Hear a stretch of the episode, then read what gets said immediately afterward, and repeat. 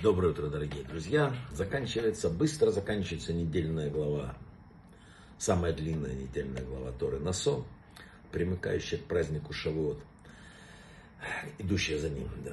И вот, э, вы знаете, сейчас, когда мы уже получили э, такой заряд духовности на год, получили Тору, мы прочитали о том, вспомнили о том, как стояли все у горы Синай, слыша Э, заповеди. Да. Теперь что осталось? Теперь надо только все нормально. Теперь надо только верить и сохранять эту веру. Больше ничего. Мы получили этот заряд. А мы сохраняем ее. Наш мир полон каких-то чудовищных заблуждений, каких-то ложных иллюзий. Ибо отсутствие веры каждый сам решает. Э, вот когда нет веры, каждый решает, что есть истина. И каждый становится глашатаем ее ради какого-то там, ну, я не знаю, торжества. И все готовы уничтожить все остальное человечество. Ложные истины вызвали э, многообразные революционные, тоталитарные движения, там всякие измы, измы, измы. И все они цветут. Проще говоря, вера – это краеугольный камень, на котором покоится мировая гармония. И залог счастья человечества. Только если он верит. А если нет – мы готовы поверить. Люди, в принципе, хотят. Вера заложена внутрь человека. Мы готовы, только дайте нам пощупать это. Вот пусть Бог сейчас подойдет ко мне, тут представится, скажет, здравствуй, там, Абраша. И тогда я, конечно, уже совсем иначе буду к этому относиться. Мы э, многие вещи никогда не видим.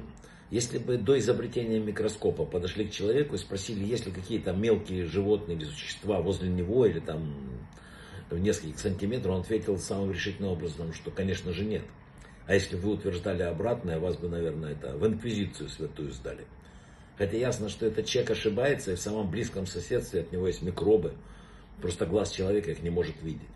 Таким образом, человек может быть пространственно очень к чему-то близок, но совершенно не знать об этом и не видеть. Когда мы говорим о Боге, что Он близок, это значит, что Он видит и знает, а у нас не хватает приборов, чтобы Его увидеть. Он бы рад нам открыться. Но мы не в состоянии этого сделать. Помните, не может человек увидеть меня и остаться в живых. Что мы хотим от него? Чтобы он э, появлялся и убивал нас? Он разговаривает с несовершенным существом. Существом, которое не в состоянии ничего до конца понять.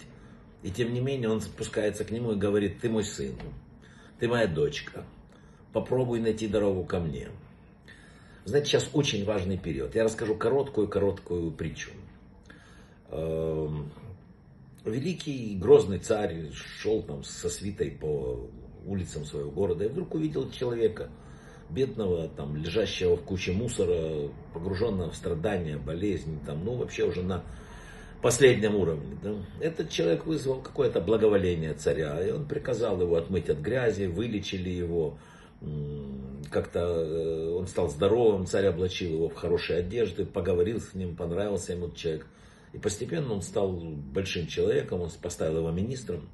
И вот они идут по улице. И вдруг этот э, помощник царя видит огромную мусорную кучу, в которой роется человек. Он сразу все бросает, и в этой одежде ностальгия у него. Он бросился туда и начал рыться. Можно ли э, предвидеть меру уготованного ему наказания? Ведь он презрел весь почет, оказанный ему царем прислуживающих его вельмож, испачкал одежду, опозорил государственный пост и так далее. Такая притча. В чем ее значение? Верно, что все мы говорим и обещали, и обязаны, приходя в этот мир, мы это обещали, изучать Тору, двигаться к духовности во все дни, останавливать, должны устанавливать все сроки для занятий. Но многие вынуждены работать, чтобы, ну, я не знаю, прокормить себя, там, я знаю, чтобы жить, да, шесть дней мы трудимся, а шаббат?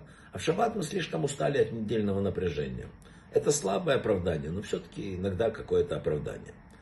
Теперь, вот когда мы праздновали дарование Торы и благодарили, что Бог дал эту Тору Шавуот, мы сегодня, вот сегодня, в этот шаббат, проводим, проходим такую большую проверку. Действительно ли желания наших сердец совпадают с тем, что мы говорим своими устами? По правде ли мы рады Торе, вот от духовности, которая, и то, что ее получили.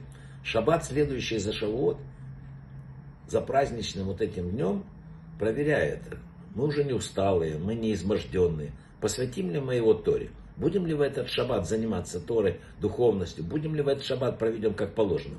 Или, не дай бог, займемся детскими играми, бездельем или чтением там, интернета, не дай бог, или еще что-то. Глава Насо, как известно, самая длинная в Торе. Есть комментарии в книге Заар, каббалистической книге, что э, почему именно длиннее эта глава, чем другие.